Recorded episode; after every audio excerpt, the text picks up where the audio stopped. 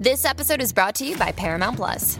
Get in, loser! Mean Girls is now streaming on Paramount Plus. Join Katie Heron as she meets the plastics in Tina Fey's new twist on the modern classic. Get ready for more of the rumors, backstabbing, and jokes you loved from the original movie with some fetch surprises. Rated P G thirteen. Wear pink and head to Paramount Plus dot com to try it free.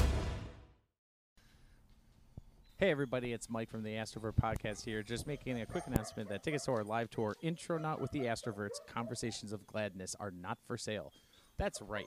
Chicago, New York, L A, Derry, Maine, Las Vegas, Salt Lake City, Yavin four, Hundred Acre Woods, Albuquerque. These are all places that we will not be going to or are fictional locations that do not exist in the real world.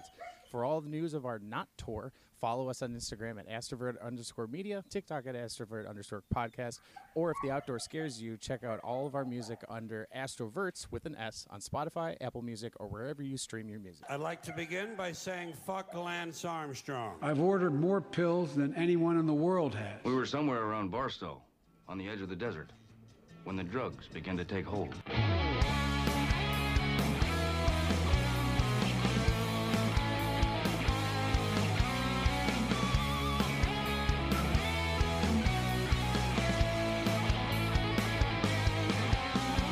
The song is in seventeen eight, so try to tap your foot to it. Jake Buss. Who the fuck is that guy? That was God disguised as Michael. I mean, you're the star of this Truman Show. Mm, shut up, Jake, because it's time for the Astrovert Podcast. Ladies and gentlemen, introducing our guest today, Mister Chris Manderhau. Hello, hello. Glad to be here. Oh, this is fun. I'm so happy to have you on here, Chris. He's been talking about this for... We, we we were, like, making a list of all the different people we were we're gonna or could even conceivably get on the show right at first, and your name came up every time we had the conversation. Oh, yeah. Yeah. Oh, I there feel was like, so honored It's to like be you here. And two other people. We were like, every... It was like, yeah, this, this, and this. So... Yes. So what's up, man? That's a. S- I didn't notice that poster until right now. Yeah, buddy. By the way, just to tease off lap- last episode, I offended so many people for saying I don't like dogs that we had a dog on the show. He just can't come upstairs. Right. I'm yeah. trying. No, he. Another oh, he gu- could come guest up. appearance. Yeah. Yeah. No, yeah. Very, yeah. very vocal. Has a lot to say. I'll put a I'll put a mic on the dog if he wants. Yeah, eventually. Yeah. Koda, do you have anything to say about what's going on in Ukraine? Please bark. But yeah, I I we walked up here. This is a sick setup, by the way. Thank you. Um, I love this room so yeah. much. The the the purple fe- the purple fender really brings back memories. Was that your Everett guitar? Yeah, so that really? was actually my Quarter Past Eternity guitar. Yeah. So that guitar was where it all began. Uh, for for those who are unaware, Chris was in Everett with me back in the day. We've been playing music for years at this point. Yeah. Decades, almost. I was going to say put a timestamp on it. It's about def- fifteen yeah, years, it's it sounds been, like. Yeah, two thousand six. Yeah, when, my senior year, I think, is when we first met. I think, well, no, I want to say it was like freshman year of high school when we first started hanging out. But Maybe we didn't for really you. start... I, How could it only I, be for him? You know, because I think because he he's younger than that. Oh, but, never mind. But okay, I definitely remember uh, the, when I was dating that girl, uh, the girl Ashley. Mm-hmm. She knew Jeff, and then it suggested that we like met up and played yeah, together. It was a lot of mutual friends yeah. and getting together, and um, I distinctly remember the first time we were supposed to have practice because it was me not knowing where you lived and sitting outside of Discount Records waiting for you to like come by and like show me. And it just never turned out. You're like, sorry, man, things got. I just remember our first uh, conversation when we were gonna um, get together and, and, and jam for the first time. You're like, uh, do you happen to know any Velvet Revolver stuff? And I ended up like. Learning the whole the whole fucking album. The whole yeah. album. I'm like, well, what song do you want me to learn? You're like, oh, just just whatever's fine. And I'm like, well, I don't want to show up unprepared to this jam session. So yeah, I think that was just like I was like hot on Velvet Revolver for that split second because Slither was such a good song. You re- you know what I'm talking about? Have you ever heard of that? It's it was the band. Prob- I probably have. That's but I, like, it's not ringing a bell at all. It's kind of like a super group. Yeah, right? that's with, the uh, that's the one with the dude from Stone Temple Pilots yeah. and Slash. Oh, oh, the band I know. I just don't oh, remember the song. Yeah. yeah, I, I don't, I don't know why that would. That had nothing to do with anything that we were playing. It was a little interesting to hear that be like something you were big into. It's just not anything I could imagine. You oh being yeah, into. I, I That's think was, that was. I think that was also like I was uh, like it, you know, playing guitar for like two years at this yeah. point, and I was just like anything. Like I was really into metal. It didn't really transform until like the fir- the couple years after we started playing.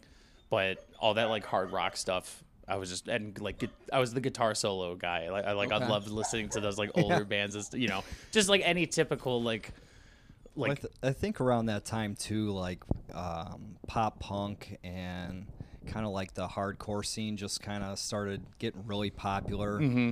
Like um, you know, like Blink one eighty-two and Green Day was really popular at that time, and then.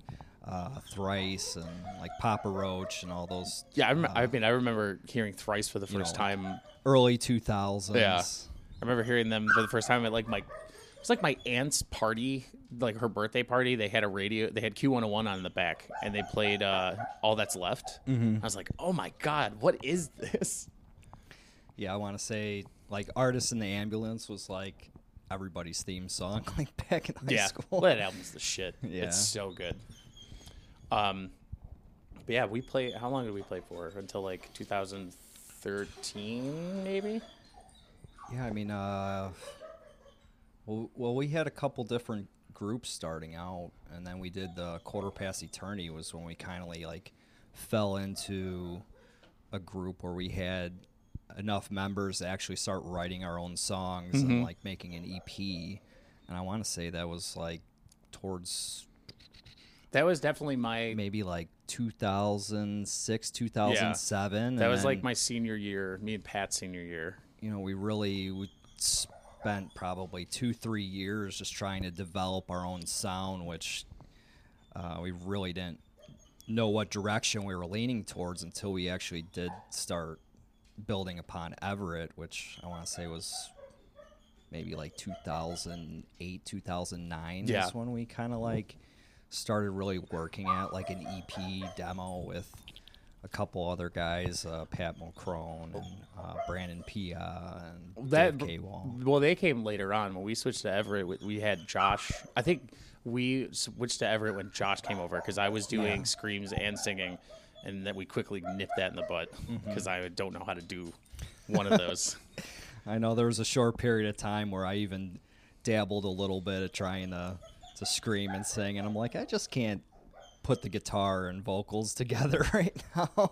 Yeah, it's something that I'm glad I gave up on early. Yeah, screaming, screaming. Like I could do lows. I I, I love doing that just because it's funny. And then all of the noises that metal screamers could do: your blahs and your eahs and yeah, uh, your your ohs and whatnot.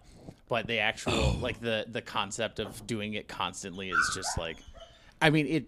We have. I, I told you off mic. We have all. I have all archived all He's Quarter Past all the Eternity, files. yeah, and Everett stuff. So we could definitely listen to a few of how terrible I was at screaming.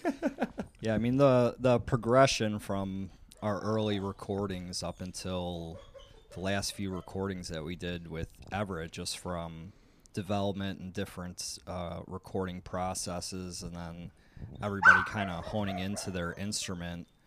Um, it's really like night and day between what our early recordings were compared to our final recordings, which I think was the last recording might have been in like two thousand eleven, two thousand twelve. Yeah, at uh, what what was um, Connor Gage's twelve gauge studio? I think is what it's called. It sounds very familiar to me. Yeah, yeah. It was I, I, his. His recording stuff was like he was really, really good. Yeah, that's quality. The sound quality. It definitely, especially if you li- like, I I would tell you. I've told you before the like Quarter Past Eternity stuff. The recordings are not good, and I feel like the guy that we recorded with had no idea how to wor- yeah. manage a metal band. Okay, because that's the that's the guy that like he's like, oh, you guys use distortion. You can just like. Plug your Metal Zone pedals from the guitar directly into the computer. Yeah, that, was, that was awful. The, that's not how signal channeling works, but hey. I mean, the amount of distortion that we had on that album was just so like... It's so just like... Which would, a, which would be your favorite yeah, track for me one? To play? Because what we got addressed this enough. Uh, Uh, what? I don't even remember the name of these songs. Well, here. We're going to listen to How Christ. Two Cities Are Born, because that was the first thing that popped out to me. Oh. Damn. Oh, yeah, this is this is probably the best one that we've written. And then it's all just downhill. One song was called Chuck Norris. I wasn't here. You can tell what year it was. There's some of those Metal Zone pedals. Just hissing. The album artwork is very that time period as oh, well. Oh, yeah. We got the Grim yeah. Reaper. Oh, yeah. We were so edgy. Are you guys like a Christian band or something? we Did played, you get a question like that? We played this place called The Hub. I don't okay. know if you remember. It was like a skate park slash venue in uh, Orland. Or, no, Mokina. Jesus Christ. Was that you? That's me. Yeah. It's actually, like, way better than I expected. It's not good. We also used the same Metal Zone pedal on the vocals as well. Yeah. Really? No. But yeah, this play, we played this place. I think it was the first... This is so bad. I think it was the first show that uh, I booked. Or that we booked like ourselves. Okay. It was, that uh, venue was actually pretty sweet venue. Oh, it was awesome. And you it's had, like, like a uh, skate park mixed with live music. Yeah, and, and, and like the live stuff was like upstairs, so you can like look down on the, the skate park as like where the concert's at. Okay. And uh, that's actually sick. I mean, the the show was a lot of fun. Cool. I like I booked basically like every big local band that I remember, and uh, like it was there's this band Terrorized that like yeah. was huge. I've heard of them. Yeah, yeah, that was their last show. It was fucking wild. I okay. mean, they're like Dillinger basically, just like a like a not as mathematical version, I guess. Okay. um, but then, but yeah, this old guy who was running it, like we we got there and he was like, "What's your, your band name's Quarter Past Eternity?" And we're like, "Yeah." We're like, "You like a Christian band?" It's just exactly like that. And for what and that has just been like the Christian. It was so funny. We're like, "No, no, no, not at all." Uh, what am I doing? I would... I think your screaming matches this music style way better than your pretty voice. You're yeah. just like, why is that guy singing so nicely over so nice over all of these Metal Zone pedals? But this, Man, dude, this... how old were you? eighteen? Yeah. This is good. You were eighteen years old. Like, what, what do you want? This is, I've honestly, I probably should have listened to it beforehand to give me, like, prep myself. But okay. It's just like, this is fucking weird. Seriously, this yeah, is... I, I completely forgot about these songs. Yeah. This... I just I wanted to put that part of our like just put it behind us. A lot of it also is like I think my friend Veronica was like grammatically Quarter Past Eternity doesn't make sense. It would be P A S S E D, right? And I was like, shit, we already put it on T-shirts. Oh no!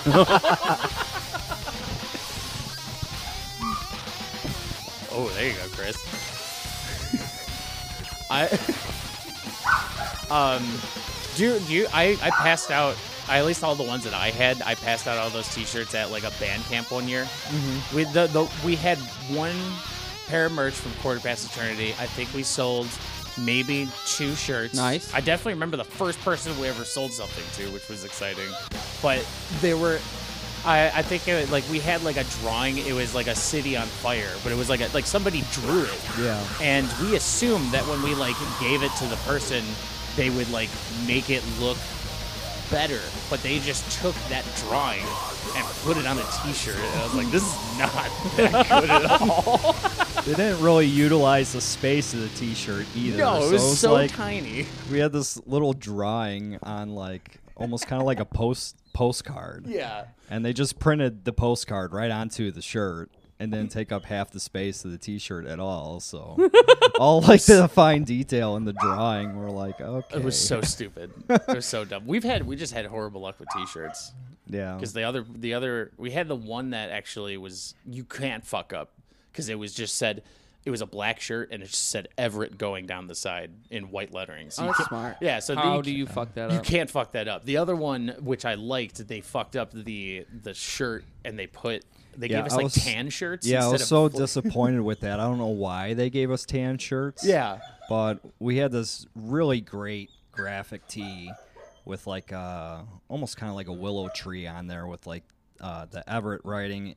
In yeah, the branches like and, and shit like that. Yeah, it was awesome T-shirt, and it was supposed to be on a black tee, and they printed it uh, white, white background on like a sand shirt. And you could barely even see the graphic part of yeah, it. Yeah, it was so That's such a weird color so choice. Dumb. And, and we had we so up, many of yeah, them. Yeah, we ended up doing like I think it was like one hundred fifty or two hundred shirts. Like if you got over one hundred shirts, they gave you like a discount, like a fifty percent okay. yeah. discount on it. So we're like, oh, this is an awesome graphic. Let's just go all out. We'll order like, you know, twenty-five or thirty of each size. And yeah, we when we received another... them, we were so excited. And then...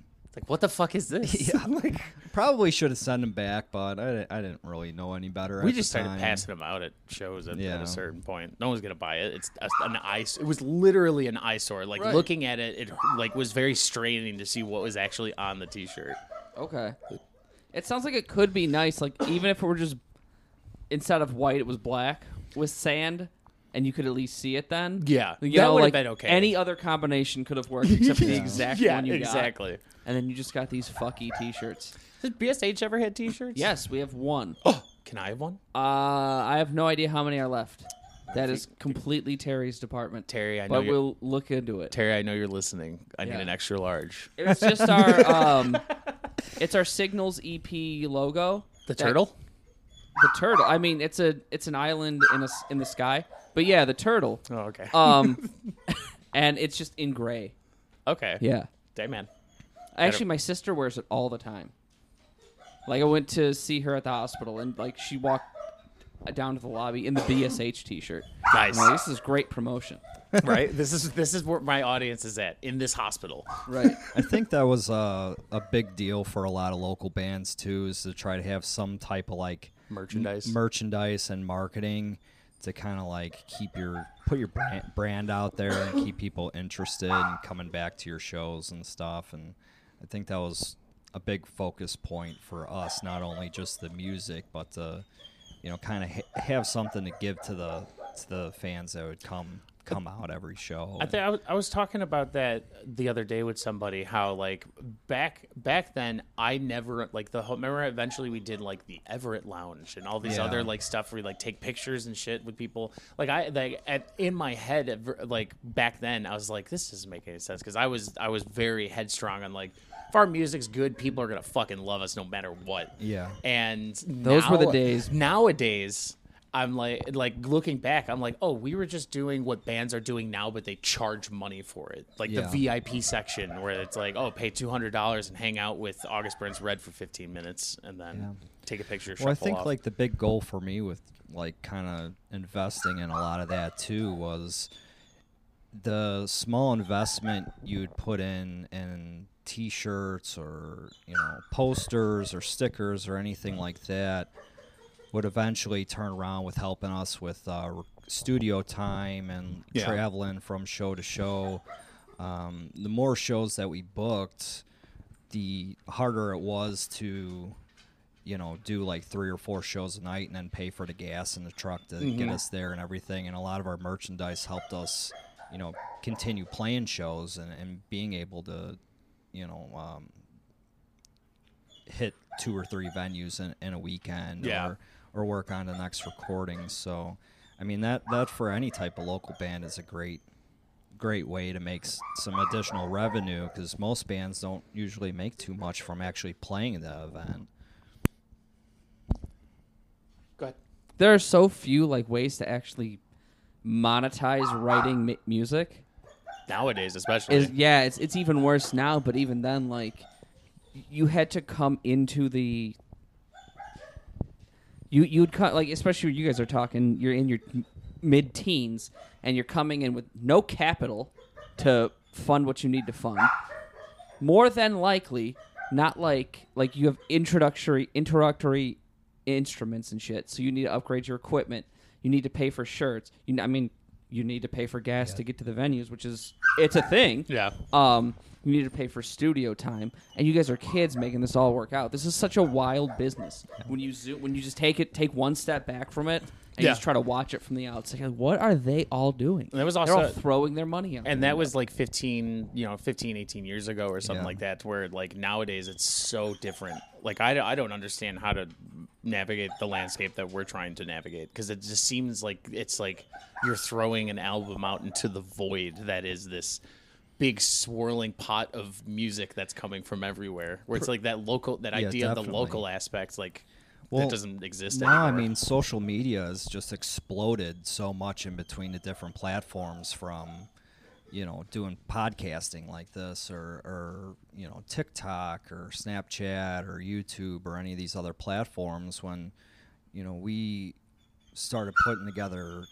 Uh, a band and going out and playing shows and stuff, you know, the only thing at the time really was like SoundCloud and MySpace to like get your um, your music out there. Uh, do you, do you remember how sick our MySpace was?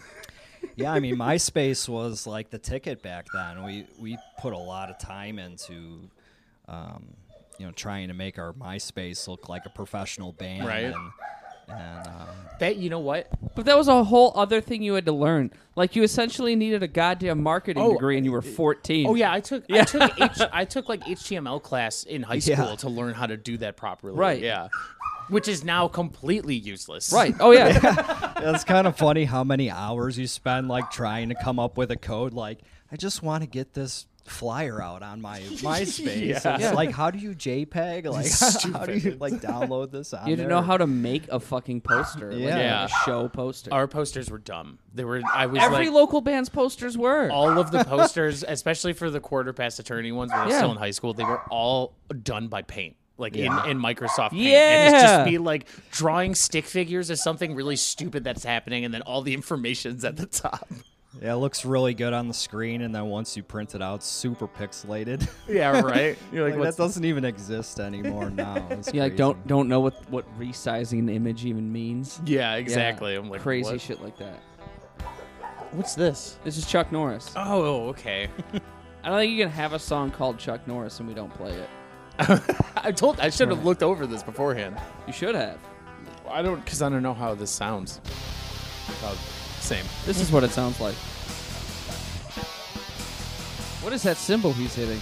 It's a cymbal. It, I'm, Are it, we sure? It might be an aluminum tray. This was. This, this was when uh, the miniature chinas were really. That's what it sounds like. About. Yeah, like, yeah, not a, true. Yeah, it sounds like a like a twelve-inch Wuhan china. Sounds like a twenty-five dollar cymbal. They were great. I still I have two Wuhan splashes that I've had for like nine years. Yeah, yeah, they sound great. I don't. I'm sure I've heard it. I've heard you play. It's on it the kit. Yeah, yeah. Okay, I was like, where is this going? I don't remember. Um, yeah, this was I think the.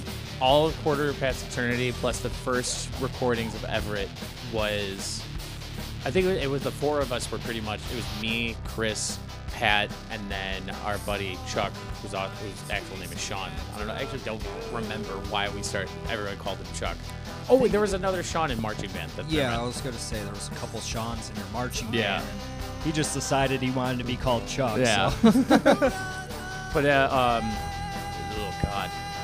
The um, I think yeah. And then when when Everett, because it was the four of us in Quarter Past Eternity, then we got Josh. And that's when we changed our name. Mm-hmm. I definitely I want to hear one of these R T guitar stuff songs too. I forgot. Oh, I'll pop that, that on next. I forgot that he did like that service. Yeah. To like. That was a good way was, to get it. I was gonna say that's yeah. a, that was like our first. A lot of the songs that we never recorded were. On that, that live event, yeah. which is pretty awesome to go to a show and then, you know, yeah. leave with a recording after you play. Yeah, and yeah, there was a lot of stuff. I think that there was some stuff that we were working on at that point that was eventually we were going to put on the Everett stuff. Because there's one song in particular I fucking, I still love. It's that the Anatomy song. Yeah. That song is really good. And it, Jesus. I think with like the progression from...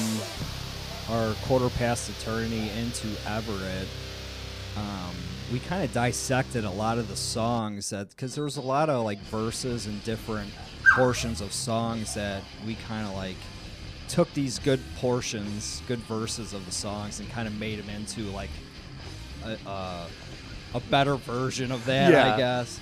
I, I forgot that we were actually using um, Southern County Kills equipment. That's why there's so much distortion, because they had all of that like Norma Jean yeah. distortion going on. These, I mean, so, I mean, I, the, the tones aside, this actually didn't sound too bad. Yeah. For what it is, I can't remember how much it actually. It was well, pretty cheap. I want to say I don't even think this was at the time. I don't even think they burned it to a C D. I want to say this went on a tape. What? What? Yeah. Really? Because if I remember correctly, on his mixer, his mixer had like the old style, like four-inch tape deck, and you'd put a tape in there and just press record, oh, and it would record right out of the mixer. Um. That's great. That makes me so happy. I didn't remember that at all. What else did we do on this thing? A Here's tape recorded mixer. A tape recorder mixer. Here's here's your uh, our live R T guitars bill. Uh, oh, that's Rome nasty. Is burning. I don't know what that is. What's that beat? I can't. Between us? I'm just sorry. This I'm just is listening definitely to like the time where I thought that more guitar solos were like the best thing to have in a song. I gotta put a sweep everywhere. You do. Like, you just put the most obnoxious guitar solo, just not even, not even like mapped out or anything, and just, just randomly. It's not even really a solo. You're just gonna noodle here. Yep. Type thing. Yeah. I think we need more of that. I love that shit. Just the noodles. I like live improvisation though. Yeah. I don't think we had. We didn't. Our our our sets. Because I, I would I would gloat about when we would have our like Saturday nine to fives. Yeah. Like, you know, going over to Chuck's house. And that was house. Everett, yeah. not. Uh... Yeah. That yeah. Once because that was like when we got out of when we finished high school, we got Josh, and we were like trying to make it, trying to be serious. We uh, uh, I would go over to Chuck's house at like nine in the morning when he wouldn't have marching band, and like pick his wake his ass up. We drive over to Chris's and we do like like.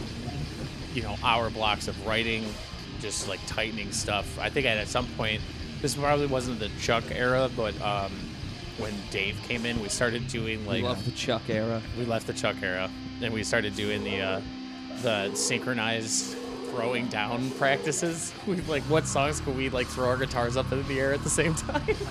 It's called yeah, choreography. Yeah, buddy. Yeah, I want to say the the more shows we started playing, the more we kind of focused on our stage presence. Mm-hmm. um, I think in the early days we were more focused on just like trying to write songs that from start to finish just had a nice layout with your verse, chorus, yeah, and, and uh, climax and everything to the song. And then eventually with with playing more shows, we finally kind of got in a groove of having some type of stage performance and even like choreography, like you said, of mm-hmm. just like trying to throw the guitars up in the air at the same time. And um, I know I, I spent probably a month trying to learn how to do a guitar flip. I, I remember watching a music video of like Story of the Year at the time, and I'm like, that is the coolest thing I've ever seen. I want to try that. And I don't know how many like uh, guitar straps and, and just guitars that I ruined trying to figure out how to do a guitar flip.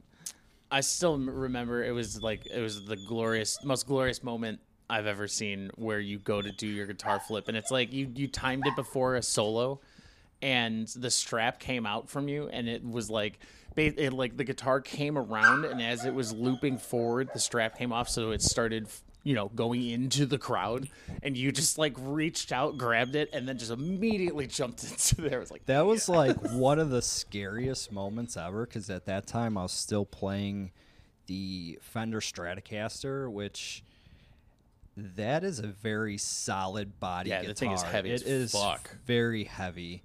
And when that strap broke loose, and I'm like, oh my God, this is like my prized possession guitar. And I, I can't believe I caught that to this day, but there's been some definitely comical moments of uh, guitar flips in our time. Um, I don't know if you remember when we had Ryan was singing for us briefly, and I did a guitar yeah. flip, and there was a portion of the song where it was like every time that portion of the song came around, I would do a guitar flip for it because it was the perfect break where I could flip the guitar, catch it, and get back on time. And uh, he happened to like walk right in my path of when I did the guitar flip, and just the neck of the guitar came around and just caught him right in the ear. And he just started oh bleeding God.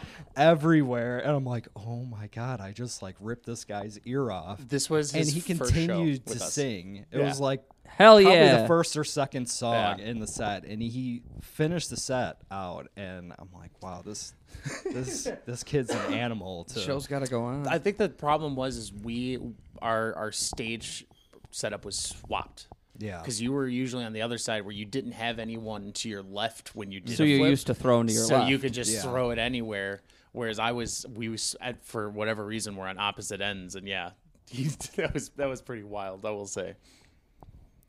Yeah, I think at the when I first started doing the guitar flips, I used to just you know go uh, neck of the guitar first over over my left shoulder. And eventually I started doing the reverse flip because it was a lot easier yeah. to catch, and I wouldn't have as much of a you know problem getting caught up on a guitar cable or a microphone or anything like that. Because you're trying to catch the body instead of the neck. He's upset. What's going on down there? Does Sally fall down the well? She's like, what? Who's I like that? How when you start talking to the dog, it just glares at you. He like just wants probably, he'd probably be better, actually, if I moved the gate. You just can't. Let him kind of move around. Cause, I mean, if you don't care, I mean, it's your home. Yeah, yeah just take a sh- short intermission. Yeah. yeah, it doesn't matter. Um, I guess while we're doing that, uh, I already showed you. I'm hoping next week that song that I worked on yesterday will be done, and then we can premiere it. Do we have a title? Albatross. Albatross. Yes. I could. It's a bird. We'll do. Let's do it. Let's do, we'll do a little little sneak peek. I'll just skip ahead just ever so slightly. It's literally just. Nasty. It's literally just vocals. There's nothing like. I haven't. Uh, when we were working on it the other night, I. Um, oh shit! It's that boy. It's, it's that boy. Ooh, careful! Watch your tail now. Hey, come on! Come on! Is it?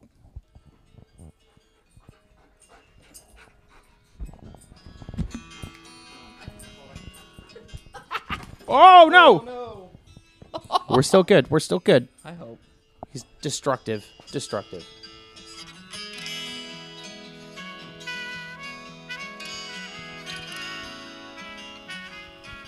Like, like a movie soundtrack. Yeah. But in a nice way. Yep. This song will officially go into my I'm in an indie movie playlist. Yeah. But yeah, I, I I just have to do the vocals on it, um, which it was just too late for us to actually get right. it done then. And then um, the you could you could make an excuse for not putting in enough hours. It's okay. No, it, I'm fucking with you. I just didn't want to go too late because there's still there's people that are still like living there and stuff. But there's people living there. There's people living there. I don't need to be blaring my trumpet for so long. Hi, Koda, come down. No, I'm not. You're just gonna sit right by me. How about that? Come here. Sit. I think it's going to be the most go, interesting go. part of the show. Okay. Oh, my God. It's when you hang out with the dog. He's too excited. How old is he? Um, he He's is wild. Just turned two in February. Okay. So I could kind of tell. Two, two-year-old German Shepherd, yeah. full of energy. Just nothing this but. guy. Hi. Yeah, don't whip and around. You're going to you're gonna pull our shit down again. About, the size, about the size of an adult, but with absolutely no control. yeah. so, or spatial awareness. Zero self-control. He's probably about one hundred, one hundred fifteen mm. pounds Damn. now. And he just loves everybody. But yeah. he is just doesn't realize how big he actually is. Like, he thinks he's a chihuahua. Right. He yeah. still like thinks he's, he's like a baby. He's a full-grown dog. Yeah. She's just linebackering Mike right now. Yeah, well, I'm, I'm, yeah, I'm trying to yeah. – I'm playing the defense on there, trying right. to keep the yeah, thing he's gonna, from he's going over. to fight. That's absolutely true. Oh, Koda. But, yeah, um, so hopefully that song will be done for next week. We because I, I want to premiere it on the podcast before we put it up on all of the Spotify? other social medias. Social medias. Um, do you, did, what other? I want to hear one more Quarter Past Eternity. Oh, you want another Quarter Past? Yeah. I had already. I don't. I don't know. Folder. Oh, okay. I just. I'm now. I'm just like, ooh, what is it? I'm so, like, what are all these names? I'm actually but, really excited to hear these songs because I.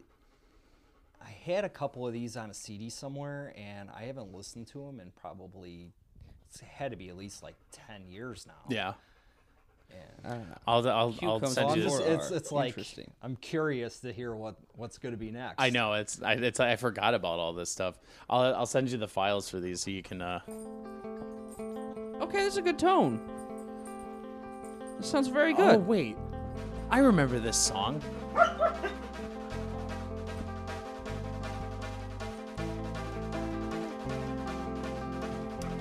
Kind of got a little bit of like a Taking Back Sunday feel. It does. Why do you have to like push at me with your teeth? I, I I do remember this song. I think it has like the one time I actually my low sounded really cool, but the rest of it is just like everything else. One will. Oh, you're in this one too. Yeah. You singing? No, he's screaming. Oh. That's, that's Chris. Okay. You sound like you're dying. I think this was like my first attempt of actually like screaming. It's, uh, it's like by like. Nick was explaining to me like the actual like structural mechanism behind screaming, and I was like, I don't even understand it. I don't know how I would. If you were like, hey, scream.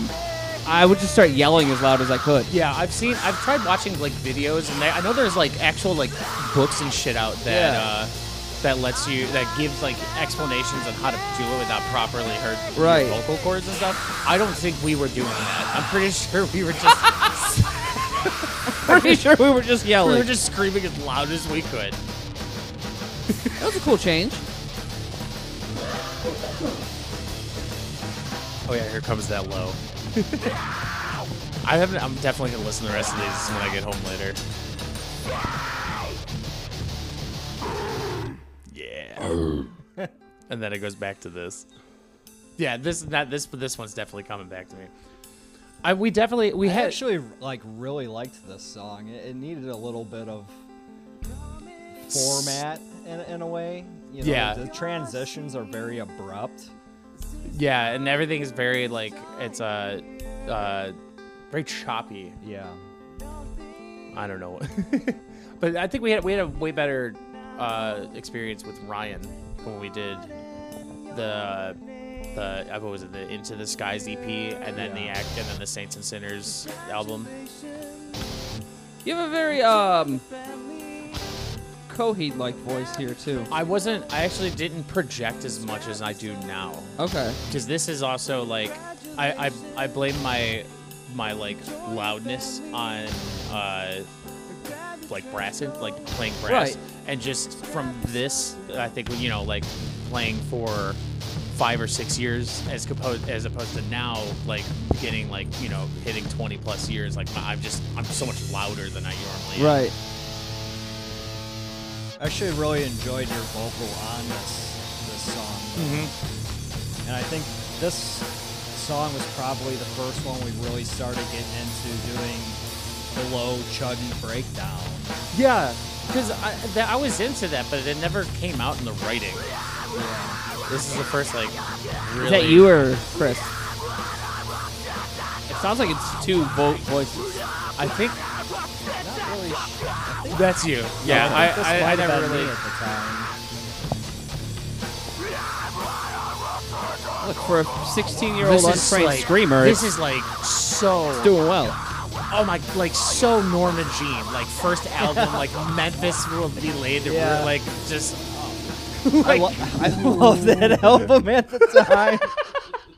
Even just like the repeated like lines over daily, and over. Uh, yeah. Commute album that I listened to on the way to high school just get bumped. Yeah, you can Dude. hear you can hear like the influences of what we were listening yeah. to at the time as to like coming out of that stuff. Those were the days when you could just drive to school and listen to one album. It's like, how can we put Taking Back Sunday with Norma Jean? Okay. Yeah, we'll just do that without any explanation.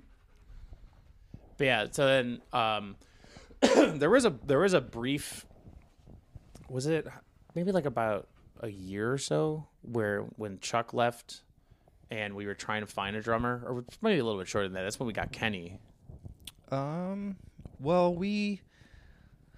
I would say for at least about six months to a year, we auditioned quite a few drummers at the time. Yeah. I want to say um, Ben David drummed with us for a little while, and um, then uh, Blake yeah. uh, was with us for a little while, and then we finally stumbled upon Kenny. And um, I want to say, so Kenny... I'm not sure. Did did he uh, record with us? We got. Um... Yeah, that's actually what I'm looking for right now. He did two songs. This one's my favorite. Yeah, the the the, the tone okay. quality was a lot better. Sounds, yeah. on this one going into yeah, it. I want to say. We, so we we recorded with Ryan Zire from the Mercy Rule. Did a couple of recordings with like Lost Anthology and yeah. some of the other uh, local bands that we played with. And uh, then I think after that recording with him, we started recording with um, Matt McWilliams and McWo's studio. Yes. Yeah, that was the that was when Dave and Brandon came into the band. Yeah. So I think we were with Ryan. Most of the Ryan recordings was like the Josh era of Everett. Yes. And then what? Well, I want to say too is it was fantasy football. um, so we recorded a few songs with Ryan when Josh was still uh, our vocalist at the time, and then we ended up re-recording those same songs in McWo's studio. I think we also did the same thing when we transitioned to Dave Kaywall. Yes. So we have a couple different um, recordings of the same songs that kind of progressed into its final version. Yeah, because that there, because I know at least that I can think of a uh, uh, Gather is we have a there's a Dave version and a Josh version. Yes. This one we didn't redo, which I kind of wish we this this was like one of my favorite ones that we wrote, mainly because of how Kenny was playing. I loved his drumming. Yes. And then he just, it's unfortunate that he was abducted by aliens and just disappeared. Like, literally just, I, I've never been ghosted so hard by, like, a male. like Or a female. Yeah. But, like, collectively. Like, it, it was It like, was a crazy that was time, nice. though, too, because oh, yeah. we used to, like, religiously record for, or practice for, like, four to, four to eight hours. Mm-hmm. Um, a day, like two or three times a week. So when he just stopped showing up to our jam sessions, we're like, "What happened to this?" Yeah, we were genuinely worried. Like we went, he to might his, have died. We went to his work, and like he like like stopped working or something like that, or they said they haven't seen him. It was very strange. He just like just stopped playing for whatever reason. Oh shit! Like, he, but like instead of being like, "Hey guys, I'm not going to do this anymore," he just stopped talking. Well, what if I told you we had him on the line right now? I wish I could have pulled something like that up. That, that would be hilarious. That'd be so Look funny. Look who we do have on the line right now. Yeah, Koda. Koda, tell me. Oh, God. No, no, no, no. No, stop it. Stop it. Speak it to the mic. Here. Say something. No, don't eat it. You put a thing in front of a dog's face. What did he's you think actually, was going to happen? Uh, he's actually pretty good with the speak command. Yeah. Koda. Speak. That's not what I wanted, but all right. We're going to have to get you a new mic cover after this. Yeah, right. Oh, Sit. It's so slobbery. Sit. The Gene Simmons tongue You're on this disgusting. Dog. You're disgusting. Speak? Yeah. Can this speak? Is is that a German Shepherd thing with a long to- tongue? I, I have no idea because I've, I've I mean I've never spent much time around German Shepherds, but so God, thrilled right now that yeah. there's people over and right just wants to know what's going on and hang out. But we'll tell you what's going on. Koda, this is a podcast. Baby. It's like a it's like radio, but you don't have to be there immediately. Live. Yeah, that's what Michael's trying to say. That's the word I was looking for. I do want to play. Can we play one song uh, before we leave the Chuck era? Because what is it? Uh, it's oh, on. No if you go We're back, still on the demo. Oh, no, if you go back to uh, Saints and Sinners. And oh, these aren't in order. These are in alphabetical yeah. order. What do you yeah, want? Yeah, uh, A V Virus. Yeah. This was probably... Whoop. We're still in the Chuck era. Okay, of course, the hand with the eye. Yeah, that's... Always always a uh, always a hardcore thing. That's why, yeah, and I, like that, and that's what I mean. Like, this design would have actually been perfect if we had... If, if we ordered those shirts and they fucked it up, it would have been okay if it was like this. Like, I actually, I'm, I kind of wish that we did that. that yeah, but hand. White on tan, that would look stupid. This, um... No, like, if the, the shirt was tan and then it just had, like, the hand with the Everett thing going. Yeah. Oh, this is the patented drum, right. uh, Chuck drumming part as well.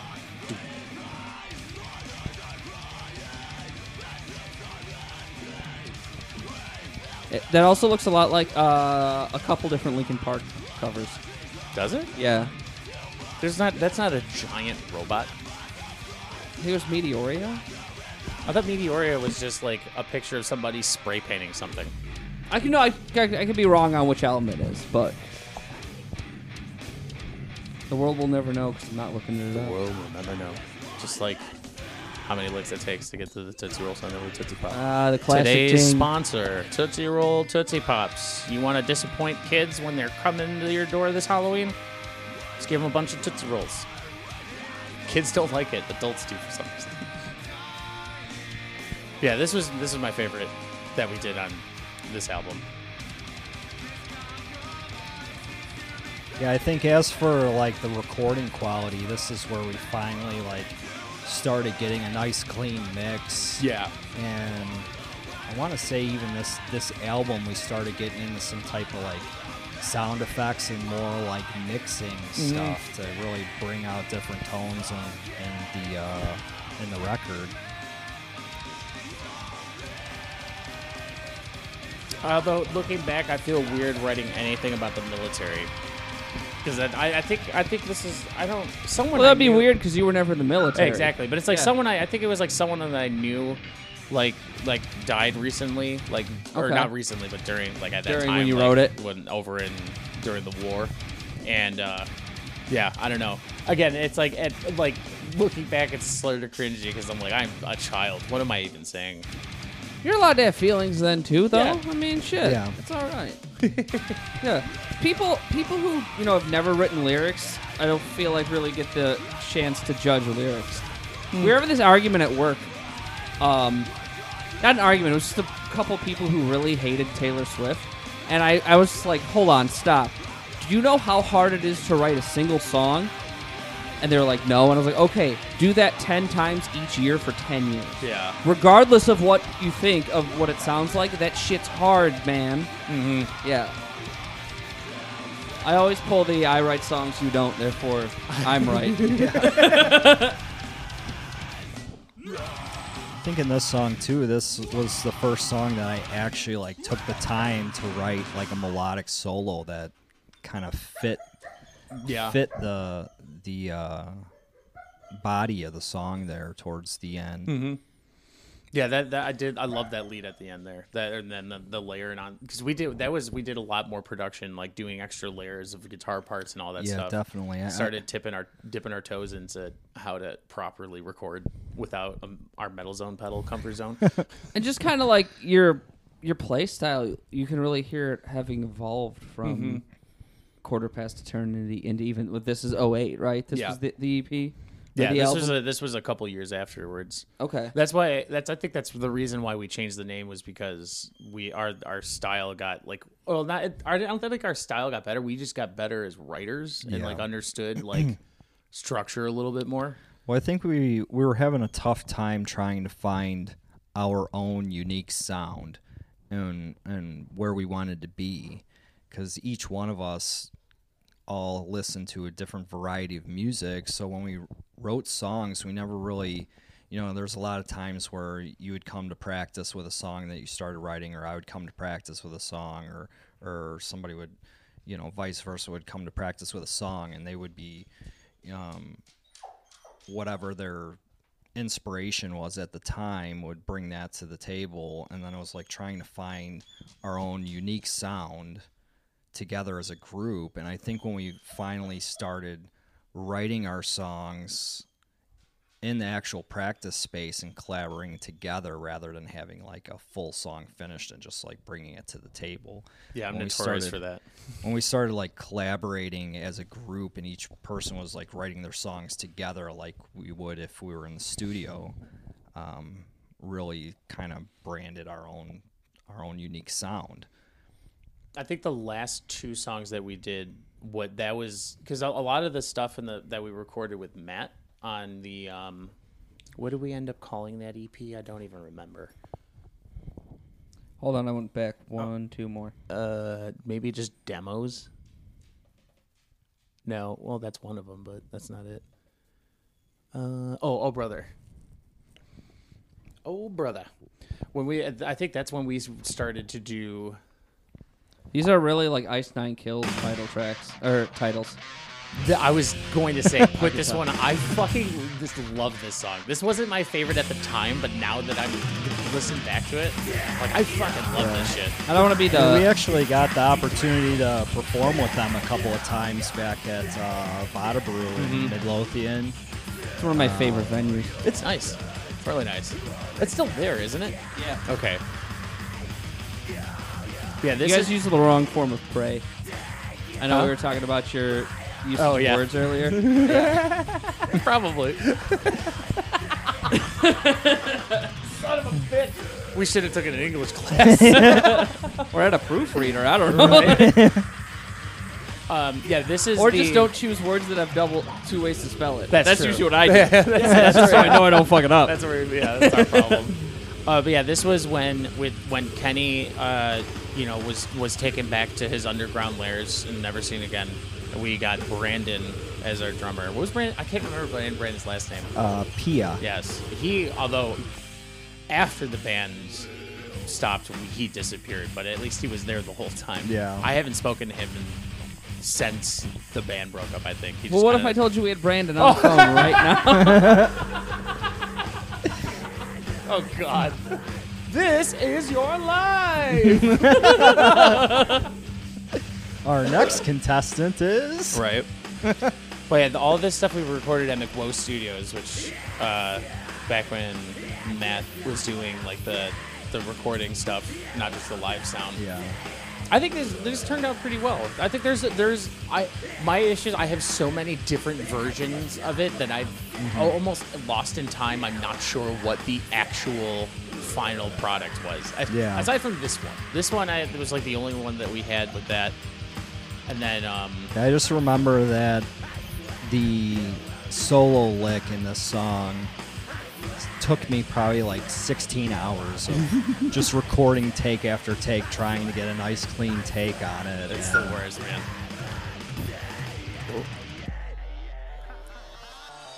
Nice. Nice. That's what I was talking about earlier too, with like trying to get more into like. Uh, mixing things and yeah. having like the reverse uh, cue in on there and the vocals and cymbals. It's, it's just, I love that breakdown when it comes in. This, uh, that's interesting, and it kind of, me and Kyle were talking about it yesterday when we were doing that stuff. It's interesting, like, I never, at least how when I write, I never think of all of that kind of auxiliary shit that could make yeah. the song better. Oh, that's immediately what I think of. Because oh, that usually happens after the fact, because I'll listen to it, uh-huh. and then I'll be like, oh, this will be yeah. cool if we did that, or this, or that. But, like, when it comes to, like, the actual writing process, like, something like that, like, I don't think it was originally like that at all.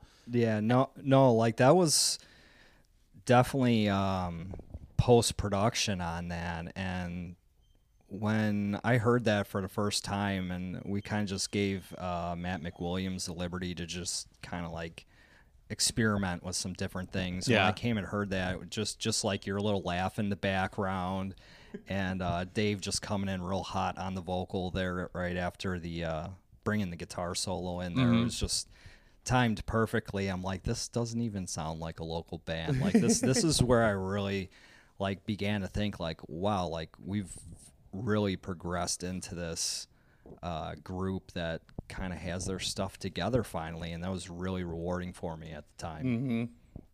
Agreed. There is one other one that I enjoyed on here, which I is the Monsters. Uh, no, it's Tragedy.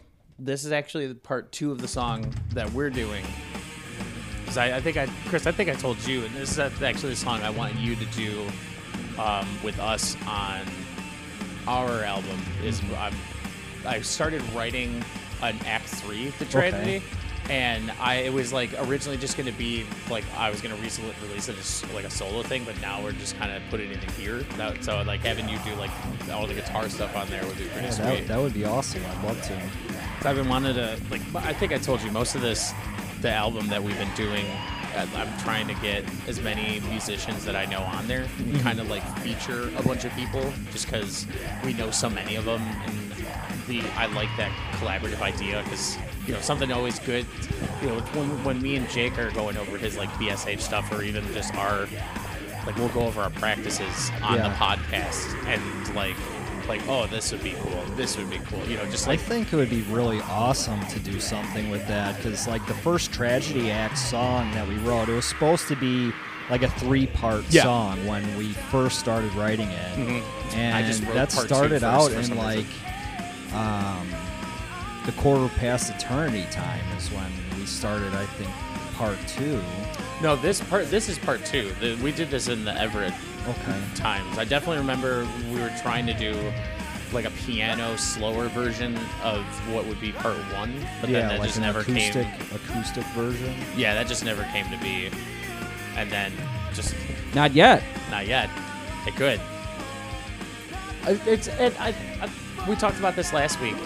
This is another song of like, this is kind of like I turned it into a story, like, but it was a very kind of like personal kind of bit. Like one of the first ones where I wasn't like, let's write metal songs about, you know, like what metal people write about, yeah. like, fucker, you know. What but, do metal people write metal songs about? Does anybody even know? It's either like a lot of them. That, it's a lot of words. It depends. Put together. Are we if we're in sailboats and yeah, sharks, yeah, sailboat, you know, swimming, drowning. Fire. Unless you're a deathcore band, then it's just like murdering people. Or Whitechapel. Right. Whitechapel lyrics are vile. Um. Shit. Oh yeah, but I, that's a beautiful tone. Oh yeah. I got I my the train left the station. I was gonna ask you something, but I forgot. Well, you have to say too, like when we recorded these songs with uh, McWilliams Studios. These recordings and this album was kind of like some of his first projects, too. Yep. So, I mean, it's really amazing what we were able to put together as a group. Sounds great. Um, mm-hmm. At the age that we were, because we're all, I would say, maybe like seventeen to twenty years old at the time. Yeah, this was, and I think this was, I don't think, this was definitely like, was I, when did I turn twenty-one? This might have been around that time. I was like twenty, twenty-one years old when we were writing this. Yeah. I think I brought up a while back, but this is the kind of thing that I think in my head is like, you know, when, especially when you listen to bands nowadays, like when you go back and listen to their older shit, you hear. That lead is so fucking good. This, dude, this is, this melody is what yeah. was, is going to cross over all three of the Tragedy songs. That's what we were originally gonna do. It's also in the one that I that we Why don't you have. Just make that melody your this, piano intro for your part one. Like this song was really like our anthem mm-hmm. okay. song. This is yeah. This is like the first song that I would actually see people in the crowd singing along with it. And oh, I was that's like, nuts. This feels great. This feels wonderful. But yeah, that, like this melody. I I want. That's what I wanted to be like the tag that kind of con- inter- connects all three of the. Uh, the songs together. So this was yeah a slower one with piano, maybe make it more have some like a, end it with a picardy third, like have it actually be a major chord, and then like the last line goes into the slow minor of what that is, and that's what will lead into act two. Yeah, yeah. This is basically what our podcast is. We write music on we write, the show. Yeah, we write music on the show, and then we just like talk about dumb shit. I mean, I, I would definitely love to see the progression in this song is something that I've thought about for a long time, even when I go back and I listen to a lot of the um, Everett stuff, and I'm like, I would really like to take bits and parts of that song and just, you know, use it ten or fifteen years later, see what would come out of it. Just mm-hmm. everybody's music ability and experience has changed so much. um, progressively. You know, I'm glad you said that, because I very often have that feeling where I'll hear something I did like five or seven years ago, and I'm just like, I want that back. I want to do it again. And I wonder what I would do with it this time.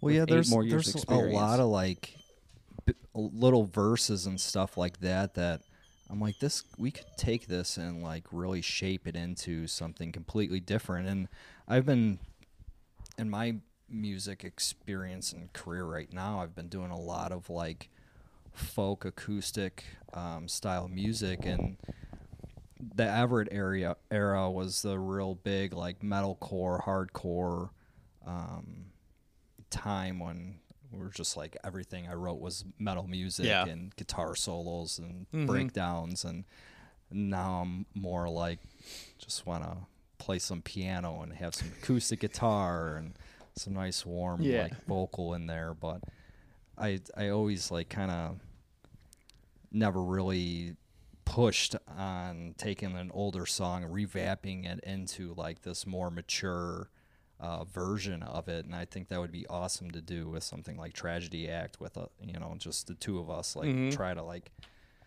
you know, write something completely new from something that was from ten, ten, twenty, you know, ten, fifteen years ago.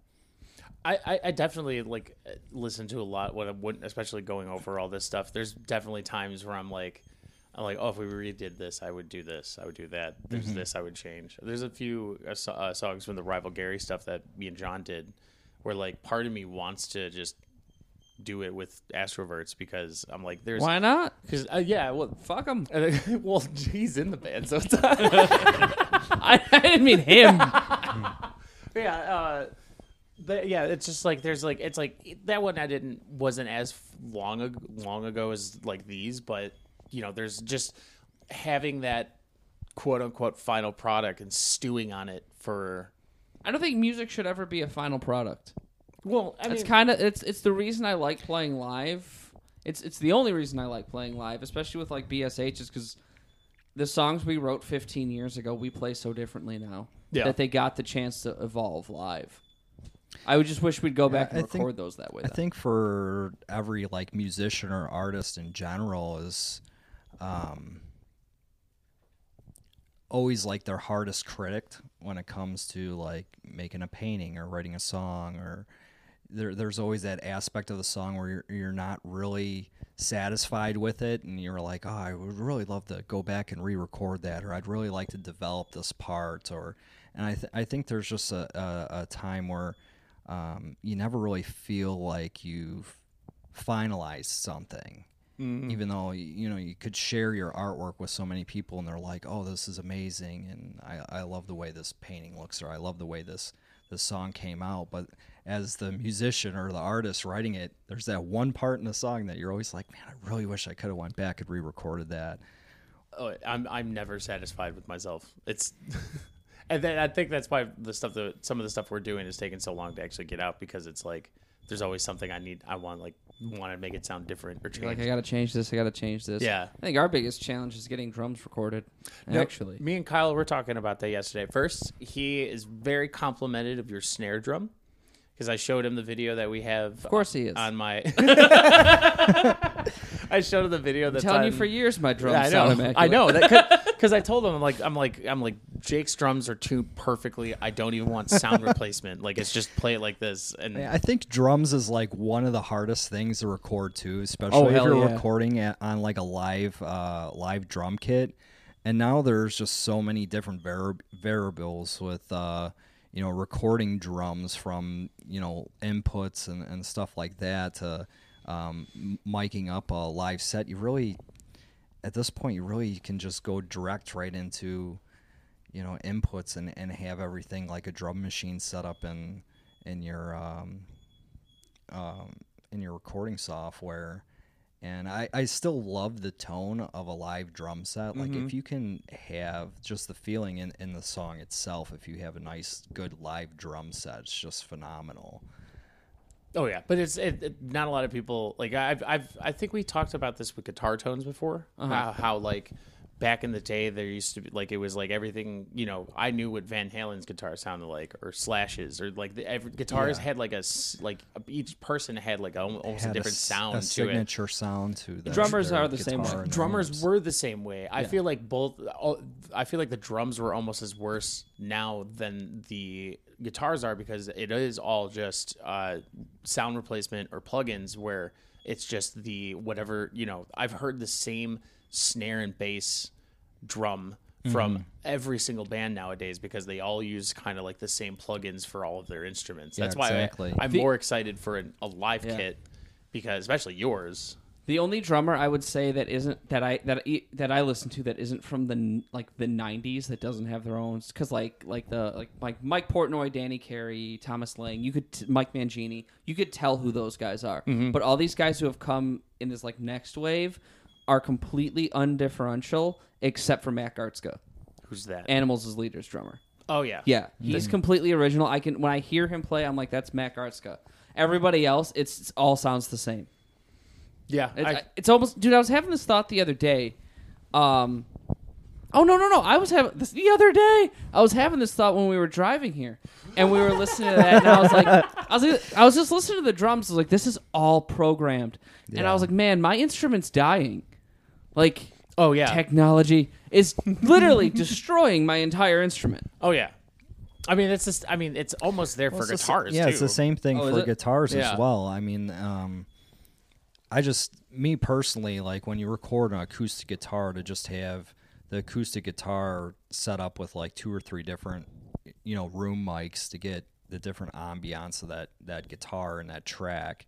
You can really make it feel like you're at a live concert and watching that person play that instrument. Mm-hmm. And now with a lot of the technology that we have, I think it it almost takes away from that that feeling of the song. Like if you listen to like, you know, Phil Collins play, playing the drums, or if you listen to like uh, three eleven and you hear their hear their drums, yeah. set, no, he's he's one it too. Just, it, yeah. it feels like you're in the room with that musician playing that song. And now with everything that uh, you just don't have that natural real feeling. Like I want to hear the guy hit the rim of the snare, or I want to I want to hear yeah. that in the track. And now stuff is is written so clean where the little imperfections that you have in an album, it, it really kind of, for me, it, it starts taking away the um the the feeling of the song. Those those imperfections create very unique sounds. Like uh, Carter Beauford from Dave Matthews Band was somebody else who popped into my head mm-hmm. about just a really original sound. But again, his Dave sta- Matthews his... Band started in the fucking late yeah, eighties his, or something. I, I know. I like. I can recognize his drums. It, it, yeah. His drums always sound like he's playing by himself in a concert hall. Because it really is just big. Yeah. yeah. You know. But yeah, it's I I I understand that it's far easier to not do that, and that's really the appeal of it. Like, like we our I album would probably be done if we just did electronic drums and like pl- yeah. yeah, yeah. But I would much, but like I would that. much rather do it the old. I guess it's a, I guess it is. Old no, no, no. You're point, exactly right. right. Well, I, I guess yeah, because it's because I I think how we recorded um, uh, the E P with Matt was we went with the the model where the he would dud out all of the drum heads mm-hmm. so he'd still get the impact, and then he would go in and sound replace okay. the actual hits with like another like a like a plug-in snare yeah, and bass. We did and stuff. A lot of experimenting at the time too. I know that um at one point like Matt and I spent like half a day clearing out a closet in his basement and just putting a bunch of like carpet and pillows and stuff like that in our amp cab in there, and like two different uh uh pickup mics. And um, we spent most of the day just trying to find a good isolated tone on the amp. And now you can literally just plug your guitar right into the computer, and you could have, you know, thousands of different yeah. tracks to play out of. If you want to sound like, you know, Killswitch Engage setup, just press the Killswitch Engage button, and you're and you're right there. But I mean, um, without having that. that mic setup, you're not getting uh, even just your your uh, you know fingers running up and down the strings. It's it's very hidden in a track when you're recording mm-hmm. out of a live instrument. And I think that has a lot of uh, beauty in it, too, to kind of go back to that time and just, okay, let's kind of do this, like you said, the old school way. Um, yeah. He got so upset. I know. He's just like, technology is forever. Koda works for big tech. Yeah. It's like, buy Logic Pro, buy Logic Pro. But, like, I totally agree. Um, shit. I know. Koda's, I mean, we could, could literally protest. Go on and on about the process of being I mean, in a studio. And, um, I mean, a lot, a lot of why I bring this up is just the progression of these songs that we recorded, because we started out with just the most basic um, setup just to try to get something to record so we could hear our songs played back. And then as you listen to each one of these songs as they progress in more of a, an advanced Um, studio setting, how they're kind of like coming together and actually like mm-hmm. um, well, and, and branding I think, our sound. And I think it also helps that like the technology for it has gotten better since we started. Like, I mean, the last stuff, the, the last couple songs that we recorded, we did like in, in I think it was, I'm pretty sure it was twelve gauge studios, but it was like Connor's mm-hmm. house. Yeah. And it was just in his basement. And there was just, the, he had like, you know, at that point there was like, I think he was using Logic Pro and he had all these other different plugins yeah. and all that stuff. And that's yeah, just. I know he, he ended up using for, um, I want to say the, the songs Monsters and uh, Cavities um, exactly. and a couple Cavities. Of these tracks. Some of the plugins for the guitar tones were actually similar plugins that um, Miss May I recorded with. And it was, uh, at the time, Miss May I was coming out with a couple different albums, and I was like, I love this guitar tone. And he's like, oh, no problem. I got it right here. And I'm like, are you serious? So when you listen to, um, I want to say it's Monsters, it really has that. The Monsters was Matt's. I, we, the, the, the two we did with Connor was Cavities and then Out of the Sky. Okay, maybe it might have been yeah. out, Do you want Cavities? Out of yeah, the Sky. Cavities is great. Um, but, yeah, we should definitely take a listen to that song, and you can kind of – hear the similarities, so like Miss May I yeah it's a track yeah these sounded so good. And I, I think this and these last two songs that we did were like really the first two that you and I sat down and wrote together, yeah because it would be like you said before, like I just come to the table, here's a song I finish, and then you come to the table and like here's a song I finish. The thing with su- that sucks about that is like as a drummer I have to wait till you guys come to the table. yeah yeah I'm always at the I'm table. I'm just kind of sitting in the corner waiting for waiting I'm for always, the call. It's always cooking in the kitchen over here, all right? That's why, if you'll notice, most drummers are in like four or five bands, simply because we just that's how that's how the work schedule works for us. Yeah, I, I mean, I you're you're. I'm waiting for Nick to write more Brother Violet songs. I'm waiting for Tim and Terry to finish the Big Sky Hunter stuff. Well, I'm, I'm not really waiting on you. You're kind of we're we're way farther along than we are in the other yeah. two. But yeah, like. I'm not over here writing drum licks. Well, I also think that, like, yours, because I can, like, at least the stuff that I've been sending you, like, I will send you, like, my, like, basic, like, here's some shit drums. This is what I, the rhythm I want to do, and you're the one. And then I'll cook. You'll, yeah, then you start cooking. And that's where all that, that tone. But that's what Kyle is, because I showed Kyle, he's like, I just wanted to, he's like, do you have a video of him? And I showed him that thing of us playing um, Tide of Elephants from the, we live streamed. Oh, shit. Yeah, yeah, yeah, yeah. And that's where he complimented the snare. And he's like, because he's like, is this just like recording on your phone, or do you have like a microphone and stuff? I'm like, oh no, I just put my phone up against the thing. And he's like, that's the drums sound fucking great. Like, I just wanted to know. yeah. That kit sounds so good. Actually, like the recordings on the phones now are just they don't sound most bad. Of the time when I write a song and I just want like a quick playback, I just pull my phone out and okay, yeah. record a video or just record audio, and it. The playback is good enough, like sound like it's it. demo quality. Yeah, it, that was one of the things I was gonna like. A positive of technology is it is so much cheaper to just record yourself. Like him and I have everything we've played together in the last two years on Dropbox. Yeah, we can reference every practice and be like, okay, this is what we did this time. Let's hear where it evolved. Like, so we can write really in depth with shit like yeah. that, and I love that. Yeah, because I mean, before I was a musician, I was an athlete, and I, I've always been kind of good and enjoyed like watching film and breaking it down like that. So it's just the musical version of like studying the tape. And I think that's one of the hardest things for a musician too when you're writing is just having the opportunity to hear the song playback. Yeah. Mm-hmm. um, to kind of like develop the song. Um, you know, like when you're when you're writing and in the process of writing, you're like, oh, I think that sounds good, but when you're leading into the next verse, it's it's really nice to hear the playback and be like, okay, do I really need to like have this in here for four counts or six counts? What yeah. is it? What counts. Purpose does this part serve, and does it need does it need to do a different thing? Exactly. Mm-hmm. Yeah. Oh, I, I like. I, well, I think I've only used it once with my buddy Kevin, but he had because we would do just like covers we record, and that was it's the same thing you were talking about. Like if you wanted to spend money, they have like things now where it's like a pretty decent microphone that just plugs into like your phone jack. Yeah. And is powered by that, and then you can just there's your there's your mic, yeah. That Yeti that we used to use to record the podcast. Yeah, my yeah, my, yeah. my Yeti casting is really nice. It's like a hundred bucks, and yeah. it's got like you know the arm thing. It has I think there's three or four different mic settings on it, so you can do like face frontal, all all of you know room mics, conversational ones and shit.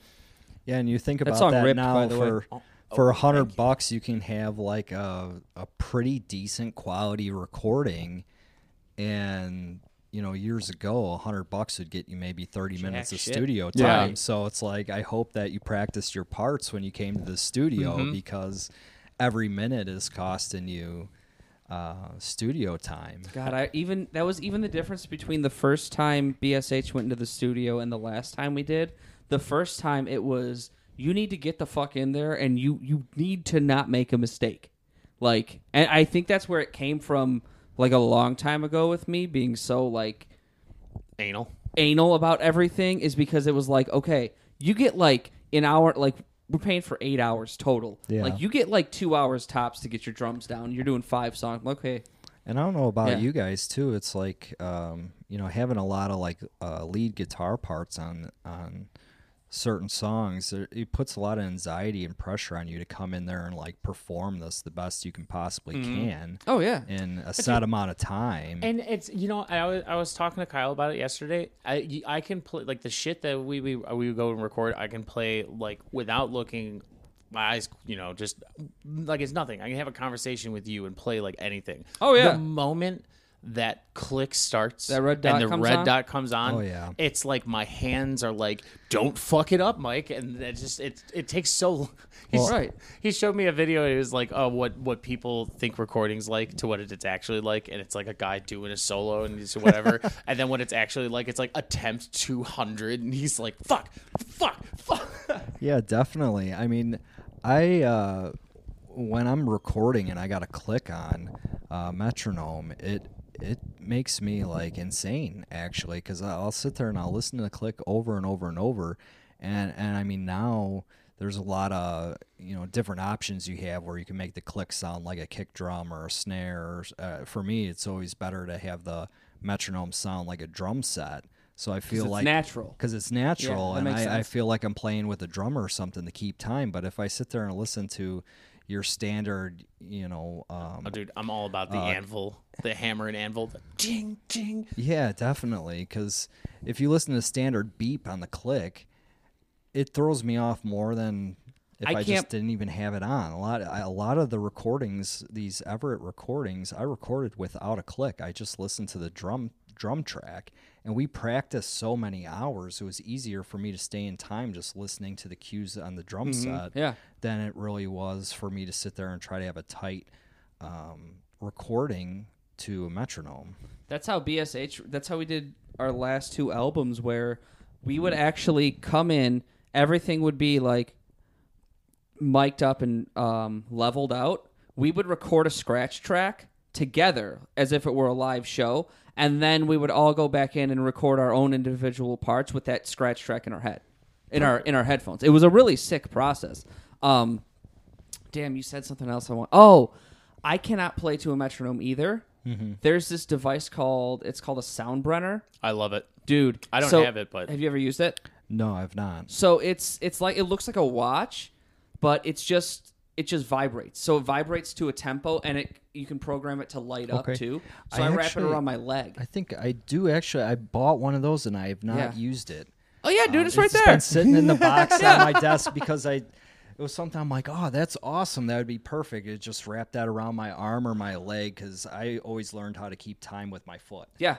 So I'm like, well, something like that would be a lot better for me than listening to a click in, in my headphones. Highly recommended. I used to play drums for a church, mm-hmm. and I would wrap it around uh, my right leg. Yeah. So my kick drum would always line up with the beat, which was always on one. So I never, I it was just up on my phone. I programmed the tempo and went off.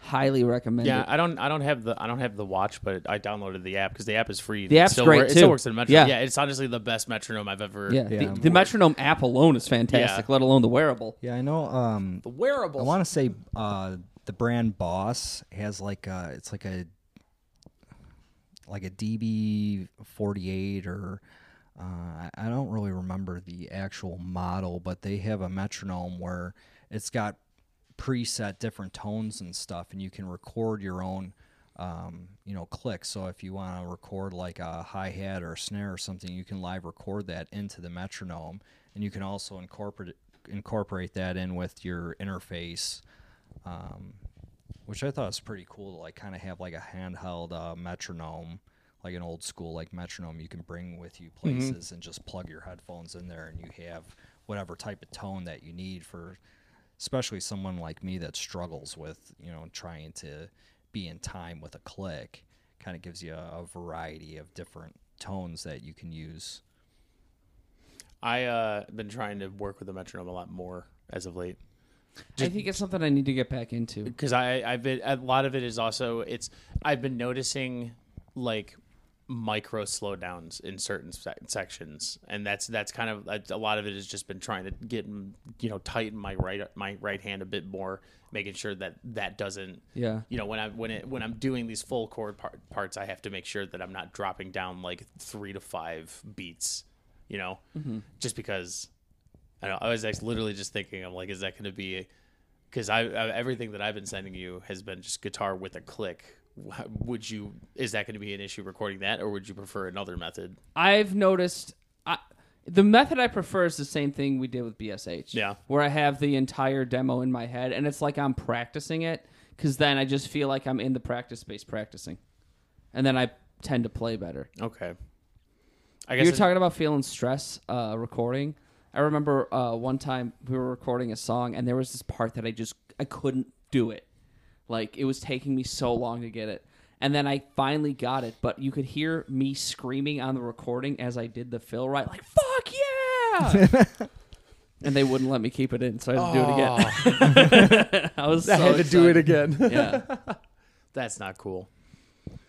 Yeah, I mean, we can, we can fuck, Kyle actually was talking to me about that yesterday, because he was asking if you recorded the click, or because he's like, some people just do like the band is in the room and they all play together. And I like that, but then I like going back through it again, because on that second take, when I'm not playing with somebody else, I can take more risks. Okay. I can do slightly more intricate shit because it's not going to throw them off. I'm just, I just, especially if I, I think fuck I just up. worry so much about tempo changes, and maybe yeah. that's like Matt, something Matt McWilliams kind of like dug into my head when we were recording, because mm-hmm. he was very adamant, like how it's like, you know, not not necessarily about doing tempo changes, but like when you write, like you won't notice it, but there will be parts in your songs that as you're playing, you're like, oh, this is a different tempo yeah. than this other part that I'm doing, even well, though it of, feels like it's not. A lot of the issues with that on like a recording platform is that usually when you open up a session, you have to set your tempo and um, for the timing when you start recording. So if you have um, a tempo change, you usually want to track that on another separate track. Yeah. Because when you actually start trying to like mix everything together, I mean, we're we're all human, so you're really not going to, no matter how tight you play, you're, you're, you're always going to find maybe like one note that um, didn't really ring through as well as the other notes that you were playing in the series. So you really want to bring that note out in the mix, and it's really hard to mix things when you have the tempo change. Yeah. Um, So I think on that standpoint for him, he's just like, okay, if you're going to have a tempo change, you got to let me know so we can start the tempo change in another track, because when I go to mix this, I'm going to have to cut everything out, which you have to spend a lot of time, you know, engineering that yeah. to to make it flow right in the song. Well, I, I didn't mean it like I I didn't mean it as in like the song has the tempo change. I meant like act like it's not uh, it's not on purpose. Like there has been a few times where there has been some. You get songs to like a half time feel and you just slow down because it's a half time. Yeah, feel exactly. Yeah. And then when to. you kick back into it, you like you're like you can Notice. kind of feel that the tempo is a little bit slower. So I'm notorious for that. Yeah, and that's that's that's kind of the thing that that's why I've been getting more into playing with the metronome, because I do mm-hmm. that too a lot. There's been there's plenty of songs where I'm like where I play it and then I try playing it with the metronome and like why why can't I do this? And it's like, oh, it's because I've been playing this part like a little bit slower and now it's harder now because I have to yeah. make up for that extra, you know, speed, you know, speed or whatnot. We do that together on Last Call a lot. Mm-hmm. We'll do the uh, halftime feel in like that last chorus, and then the rest of that, the end of that song is noticeably slower than the first two and a half minutes. Yeah, yeah, and it's it's something that I know is coming every time we do it too. But that's why that's why I sent you when I did send, I sent you the tracks that had the click and then that didn't have the click, so you can kind of fuck with that and yeah. just figure it out, but. I, I, all of those I need to kind of yeah. I've been I told Kyle I'm going to be redoing just so we can have, because with the scratch tracks that I sent to you guys, it was mostly just so you can get an idea yeah. and it was like I didn't necessarily care about if I fucked up it, you know, little parts here and there, but I would much rather have a tighter scratch track than if that's going to be the one I'm playing yeah. to yeah. especially uh, yeah I think um with just recording over the years, if you can throw down a tight scratch track, it really takes the rest of the production yeah. to a whole new level. I mean, like now when I record, I almost kind of consider my scratch track as like try to get it as good as my final take. It's, it's part of, of your record. Yeah, it's yeah. like a lot of the times, sometimes I record the scratch track better than yeah. the actual one. I yeah. go back in there and I try to record, record over everything else, and I'm like, okay, well, can I do something with the scratch track, because that is pretty much where I want to be. Scratch the scratch track is almost like your blueprint to the to the uh, album or yeah. E P yeah. or whatever you're doing. And I know a lot of, a lot of like what I love about you is how you you accentuate what everything else is doing. So I like I want to make sure that you can hear my right hand, because there's a lot of songs, especially like Tides and then um the the one that's untitled, the longer one. Yeah. There's a lot of stuff in there that's very much like like your what I'm doing is intricate and you're following along what my right hand is moving, you know, the rhythm that's going with it. Yeah, definitely. Yeah.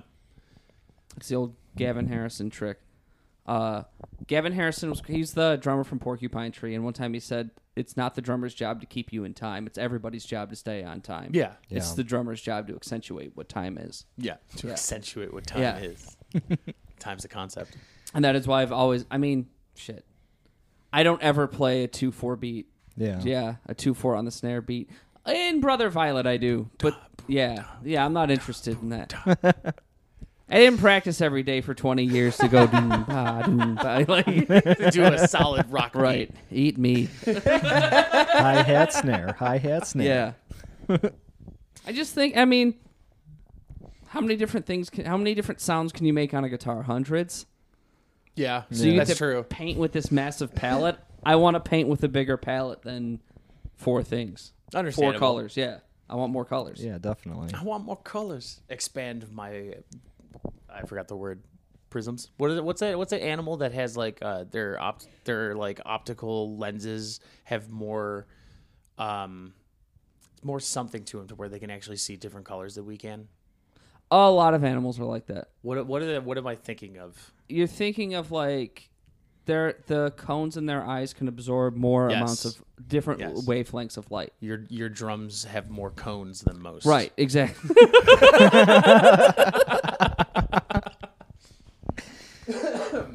um Oh shit! But yeah, that's I lost my train of thought. The cone thing caught me. I mean, it's it's really a true statement too, because when when you're Um, carrying the beat throughout the song and, and how um, how much uh, rhythm you put into your kick drum or your snare really punches through the mix And if you're just, you know, hitting that snare at the same pace the entire time, that's where a lot of this like electronic stuff, when you're mapping drums out and you're just pressing a button, the snare is going to sound the same every single time. Mm-hmm. It's not it's not going to sound like that when you have a drummer that puts feeling into his kit. Yeah, like I know Jake, like that. It's I well, it, no, it's I don't think it's impossible.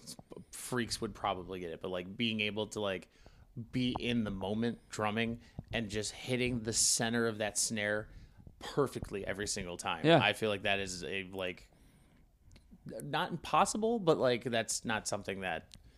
No, well, you get it's, like it's a lot really of not possible. Ghost notes yeah. and stuff in there too, and mm-hmm. that's why I was saying earlier. Like I really love that live recording feel, of being able to hear like the crack of the stick on the rim of the snare, or um, you know, like your fingers running up and down the guitar. Just have that light, you know, the strings running back yeah. and forth, and, and the mix. That slide um, down an acoustic neck. Yeah. Yeah. Yeah. yeah. No, that's I. I think maybe that's what Kyle meant earlier when he was saying, because when he sent me the the the email with that the song we were working on, mm-hmm. he was saying that there was a buzz that he couldn't like get rid of, yeah. and I really couldn't hear it at all. And I didn't hear it when and, we listened to it either. I, I assumed I was like maybe it's just because there's like multiple tracks going mm-hmm. on at the same time, like that's something that would come across, but it didn't sound like it sounded. Yeah. Okay to me, and maybe that's because that's just that's part of one well, of the things. I was it kind of depends on what you're listening playback through. I mean, if if you're listening playback through some like you know really crisp studio monitors, I know I always drive myself nuts when I'm listening to playback through like my studio headphones versus listening to playback in my studio monitors. That's why I have like an old like vintage, um, an old vintage. Uh, a stereo setup too, and some different types of headphones, and I, I I'll listen to playback through a couple different um, sets of speakers, because you got to think about what the person's going to be listening to your song. Yeah. So a lot of people are going to be listening through it through like a set of headphones or in their car radio and stuff, and those little slight imperfections in the mix, you might not even hear that um, when you're listening to that Uh, on your on your radio or in your headphones. I try to listen to part of every podcast episode in my headphones and part of it in my car. Yeah, it, just to know what it sounds like. Yeah, yeah. But I, I, I definitely agree, because I was always I was kind of in that like that like you know super anal about what was going on with there. But lately it has been like, okay, how does this sound like when I'm just turning on my phone, no headphones, or just that, you know, because yeah, that's definitely because yeah, you're, no one's gonna, not everybody's gonna be have these like you know four or five hundred dollar you know speakers, studio monitors yeah. that they're right. gonna be listening yeah, the music through all the time. Yeah, so. There's been a lot of times where I like drive myself nuts, where like you know I have the the dog here that was featured in this podcast a little bit, and I'm trying to record in my loft area, and the dog's you know barking in the background, or you know, the washer machine's going, and, um, you know, you got a lot of uh, uh, studio quality microphones where at, at times I'll have the microphone on and I'll walk away from it and forget that I was still recording, and I'm picking up conversations like from my neighbor's house. Yeah. Holy like, I can't shit. believe how like hot that mic actually is. So like trying to get the isolation of um, picking up any background noise is, is a task in itself when you're Um, recording. But then again, like when you listen to it through your phone, you're not going to hear like, you know, the next door neighbor pulling up in his driveway, even though I can hear it through my studio monitors on the mix. Yeah. It's like, how, how can I clean this up and like not have it there? That's the last thing I want, you know, to have in my mix is like the, the neighbor slamming his garage door or something. Yelling at his wife. Yeah, I mean, it was definitely a challenge, like recording when I was living in the city too. Oh God, you know, I can't have, even imagine. You'd have you try try to record a guitar track and like send it over to an artist that I was working with, and they're like, uh, you know, there's a bunch of ambulances and like, you know, people walking outside and everything in the mix. We can't use this. You need to come into the studio. And no, no, no. Like, you'd be like, it's ambiance. What's wrong? You know, like with just, you? just turn down the yeah. background noise a little bit. And like, listen, work man, that's with like it, part but... of the song, man. The city's the music, right. man. And every once in a while, you do get some random noise back there where you're like, that's amazing, and I need to use that mm-hmm. somewhere. The city's singing background vocals. Leave it alone. Yeah, exactly. Uh, I want to play that last Everett song before we get all finished up. Before out, we zip it up and this, zip it out? Zip out it of the, up and zip it out. Yeah, this is the other one he was talking about. Hour of the Sky? Yeah. So these were like the last two that we did. These are definitely like my favorite. I love how this song turned out. This has a good yeah. sound to it. Mm-hmm.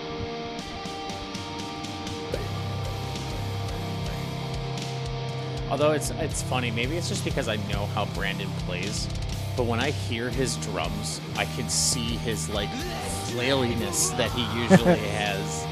Like he's very like loosey goosey.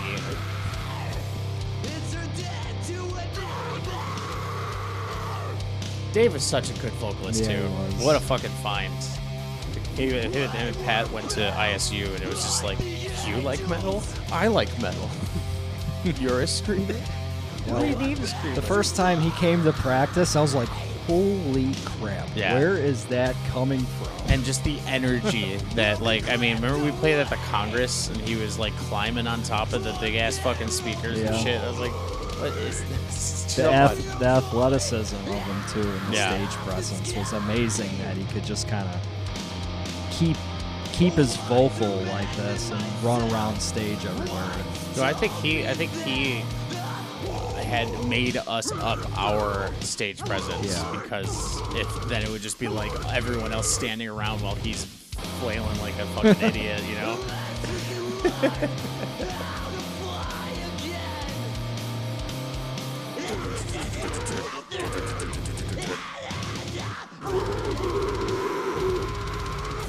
know. And then the bass behind my Pat.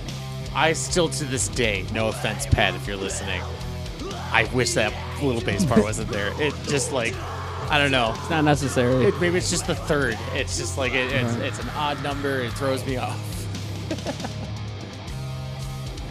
Digga digga digga. Oh man. I. Uh, what was your favorite show? Favorite show had to be Eagles Club in Indiana. Oh, yeah. Like, it was the first time driving to Indiana, and when we got there, it was just this little, like, dive bar in the middle of nowhere. And we walk in, and there's this guy just, like, full, like, suspenders, like, country dude. And we're like, uh, is this the Eagles Club? We're like the band that's supposed to play? And they're like, yeah, you guys are playing outside in the basement.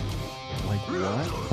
We go outside out... in the basement? Yeah, so it was like slightly like... detached. Okay, yeah, it was wild. Like detached, and there was just like a storm uh... concrete steps down underneath yeah. the bar. It sounds like a fucking bunker. And, and it, a, was. It, it was a bunker. It, it, it had was... one dangling light in the middle. It was like.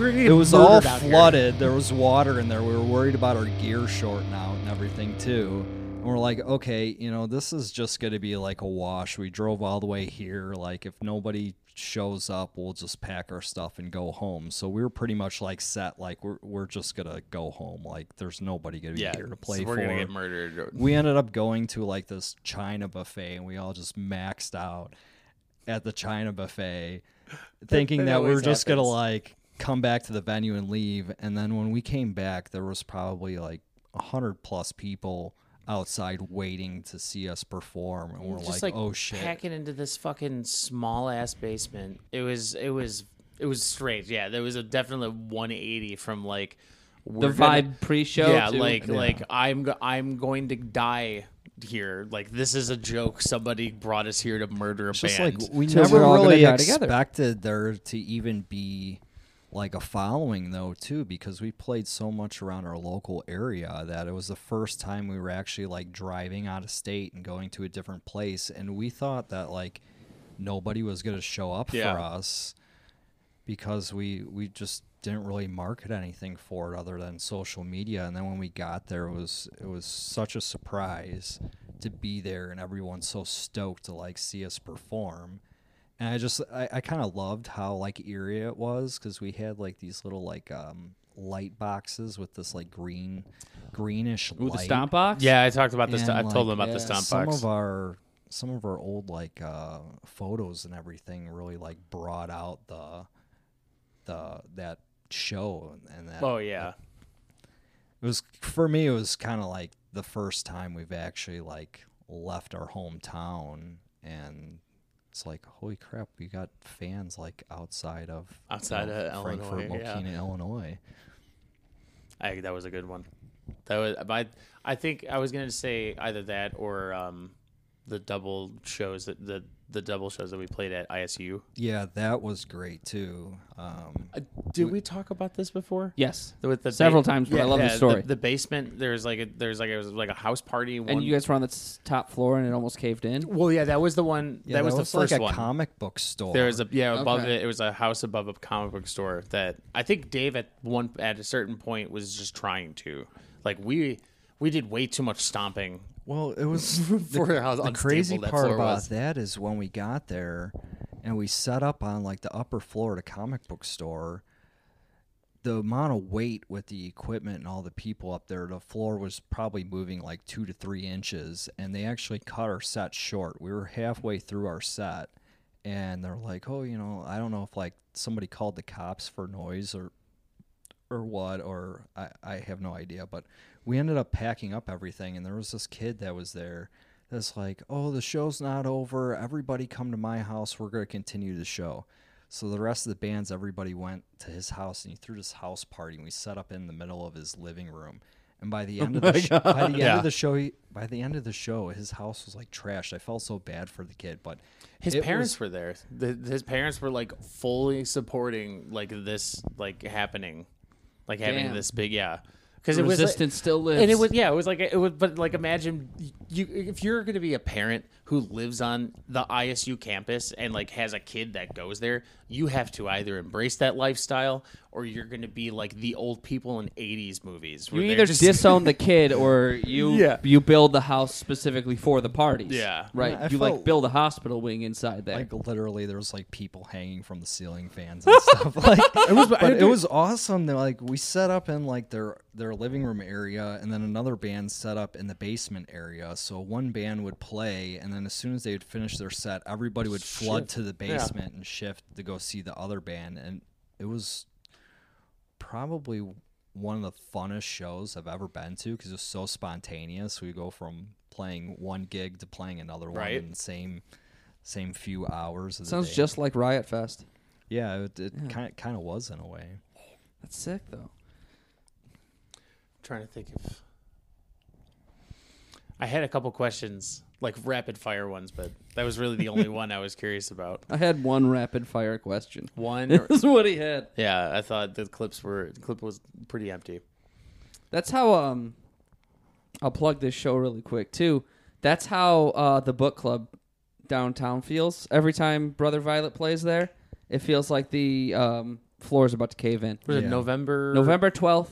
Uh, that is the last time we'll be playing any songs off of the In and Out of Love E P. Oh, you're just going to drop them all?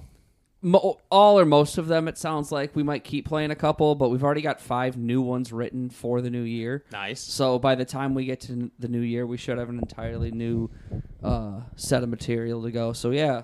So if you guys enjoyed that album or us playing it here at all, November twelfth, Book Club. Yeah, it's your this, last shot. The play, this this place, Book Club, It mm-hmm. you have to like D M somebody to get the address. It's like a speakeasy for, okay. for local shows. That's pretty sweet. I it's so I find it so strange. It's cool, but then at the same time, I'm like, I feel like after four or five different gigs, that aspect is gone because now people know where it's at. Unless it's yeah. like a pop-up bar type place where it's like constantly moving apartment buildings. Yeah, there's a lot of a lot of venues downtown that do that a lot, and they're always like super awesome events, just you know, random randomly thrown together. I know there's like a couple little like like you said like speakeasy place where you walk in a place that looks like a laundromat, and you open up the washer and go down a slide, and now all of a sudden you're in this like old like nineteen twenties bar. Yeah. And everybody's smoking cigarettes with those holders that they used yeah, to the hold them on. Yeah, the big plastic things yeah. like Corella DeVille cigarettes. Yeah. I, I've I've never been to a speakeasy, but I've been to a Spy restaurant. You should come on out to the show on the twelfth. You'll should, basically I, feel like you're in. I'm, I'm, I mean, I have when it's the, the twelfth. That's I that's actually. Saturday. Could probably make that. My, I'm playing um, a softball tournament in the morning, and then we're playing the show. And I don't have to bring a drum kit to this one. Yeah. Yeah, one of the other bands is supplying it. Well, that's good. It's not. I'd rather it be my kit. You never know what you're like walking right. into when you get there. You know, you end up getting there, and all of a sudden, it's like a drum pedal doesn't work, so you have no kick drum the whole time. I always bring my like, pedals. That's the worst. Yeah, like oh, if I don't, good. and I don't have, if I don't have my pedals, it's gonna severely reshape the entire sound of the band. Mm-hmm. That and my cymbals, I have yeah. to have them, or it's just gonna sound all effy. I always say that anytime you go do a live performance, always come prepared regardless of what type of equipment they have there. I know at one point we used to bring a whole like P A system with us because there was a lot of the times where we'd get there it's just and be, be shitty as fuck. Yeah, you wouldn't be able to hear any of the vocals or anything because like, their P A's like a little like uh, karaoke box or something. Like, all right, we only got like two or three working microphones. Who needs them? Bro, we would we played the last show we played at Book Club. Um, there was a band from Rock Falls, Illinois, which is like mm-hmm. three hours south of here, and then there was a band from Milwaukee. I can't remember which drummer, but one of them asked me if he he said, "Hey man, I forgot all my cymbals." And I'm like, "What do you mean? You forgot all your cymbals? You were you're like you're playing this show as if you're built like you're touring." Yeah. You're like, we're coming to Chicago to play this, and you were just hoping somebody here has cymbals? Yeah. That's... Like I walk around with cymbals just Yeah, out like my I walk ass, around with right? Ready for you to go. I'll never forget that. That's wild. I'm the guy at the show who everybody's like, "Let's share a kit." I'm like, "No." Yeah, you stay away. Yeah, right? I, I definitely. I'm right there with you. I, I how many times I've gone to a show and brought my, you know, uh, P V set up, and uh, there's been a couple of times where I've almost lost like my cab, because um, there's guys that are like, "Oh, can I borrow your cabinet?" Like my speakers are. are blown up or something like that, and I try to be a nice guy and like let them borrow my cabinet, and then all of a sudden when I, we go to pack up and go home for the day, you know, I'm like, where's my speaker set up? Or like I'm just yeah. I just to be afraid of somebody fucking it up because I yeah. know they wouldn't be responsible and like pay for it if it happened. Yeah, definitely. That's where I'm like, at. It's just be like, oh, but I guess Uh, the speaker's blown out because this asshole decides he want, he needs his guitar to be louder right. than everything else in the goddamn world. I'm concerned with like, are you going to break one of my drum heads before I play? So I have to play like a like a, I have to figure yeah, out how to play my kid. drum set because you fucked it up. Yeah, yeah. I used to. I don't do. I haven't done this with Brother Violet yet, but before the pandemic, and I was like, I actually had like an entire setup of shit I would go to shows with, like mm-hmm. in my car. I like had a box and a bag full of stuff to repair things with. Yeah. I had a whole extra set of heads. Like I was, re- I was ready for fucking. We could have gone on a professional tour with my setup, and I was ready to fix shit like that because I was so like, I used freakishly to, anal about I used the to sound. do that with my guitars too. Yeah. Every every guitar case that I'd have, I'd have two packs of strings in there ready to go. Yeah. And a lot of the times I would show up there with uh, another guitar that was already tuned up and, and ready to plug in just in case yeah, if just in we case. had some type of, you know, issue where we needed to sub in a guitar. Because the worst feeling ever is to, you know, break your low end string or something and have to play a, the whole set with five strings on your guitar. Or, yeah. You know. I was never the prepared one. I had one guitar for a long time. And then when I would get another one, I used the other guitar to buy it. Just yeah, yeah. That's okay because when I mean, at least with Snow Leopard, Frank brought nine guitars anyway, so you never had to worry about it. And I played bass. Right, none of that shit so, was mine. I was always the type of person that would get really attached to certain instruments of mine and just like couldn't let them go. Yeah, unless it was like, you know, just broken. As the fuck. Last resort, and I need to like pay my rent or something. Was like, okay, well, this is an easy way to to get by. Yeah, I'm kind of at the point now where I am never going to get even close to the resale value on something I sell that I already own. Yeah. So I'm just not selling That's it. another thing, yeah. too. Like the, the value of stuff. You go spend one thousand dollars on an instrument or a piece of equipment. And yeah. then, then if you're in a bind and you go to a pawn shop and it's like, oh, I'll give you thirty-five dollars for it. Got to like, make money. Got to make money. I'll buy like, like a four hundred dollars cymbal and they're like, yeah, I'll give you one hundred bucks for it. I'm like, you know what? I'd rather just keep it. Yeah. Yeah. And just store it and stash it mm-hmm. and just pull it out and switch cymbals. You know, more often.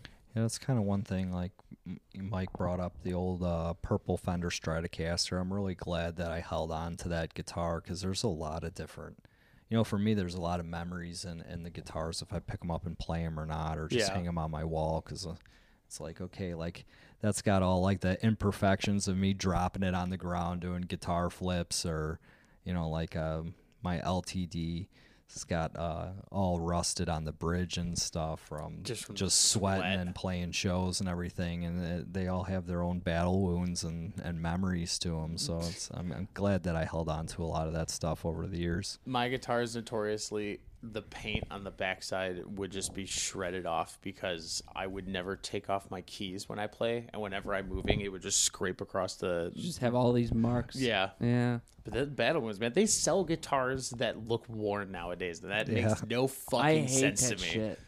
Like, look, it looks vintage. Like, it looks like it wasn't taken care of. Yeah. Like, that's what it looks like. Right? Exactly. Imagine if you sold, tried to sell somebody a car that wasn't taken care of, and you're like, look, bro, this is vintage. This is vintage. And you're like, the, the fucking, the rear view mirror's shattered. I don't think that's what vintage means. Like, yeah, but it adds a little bit of flavor to it.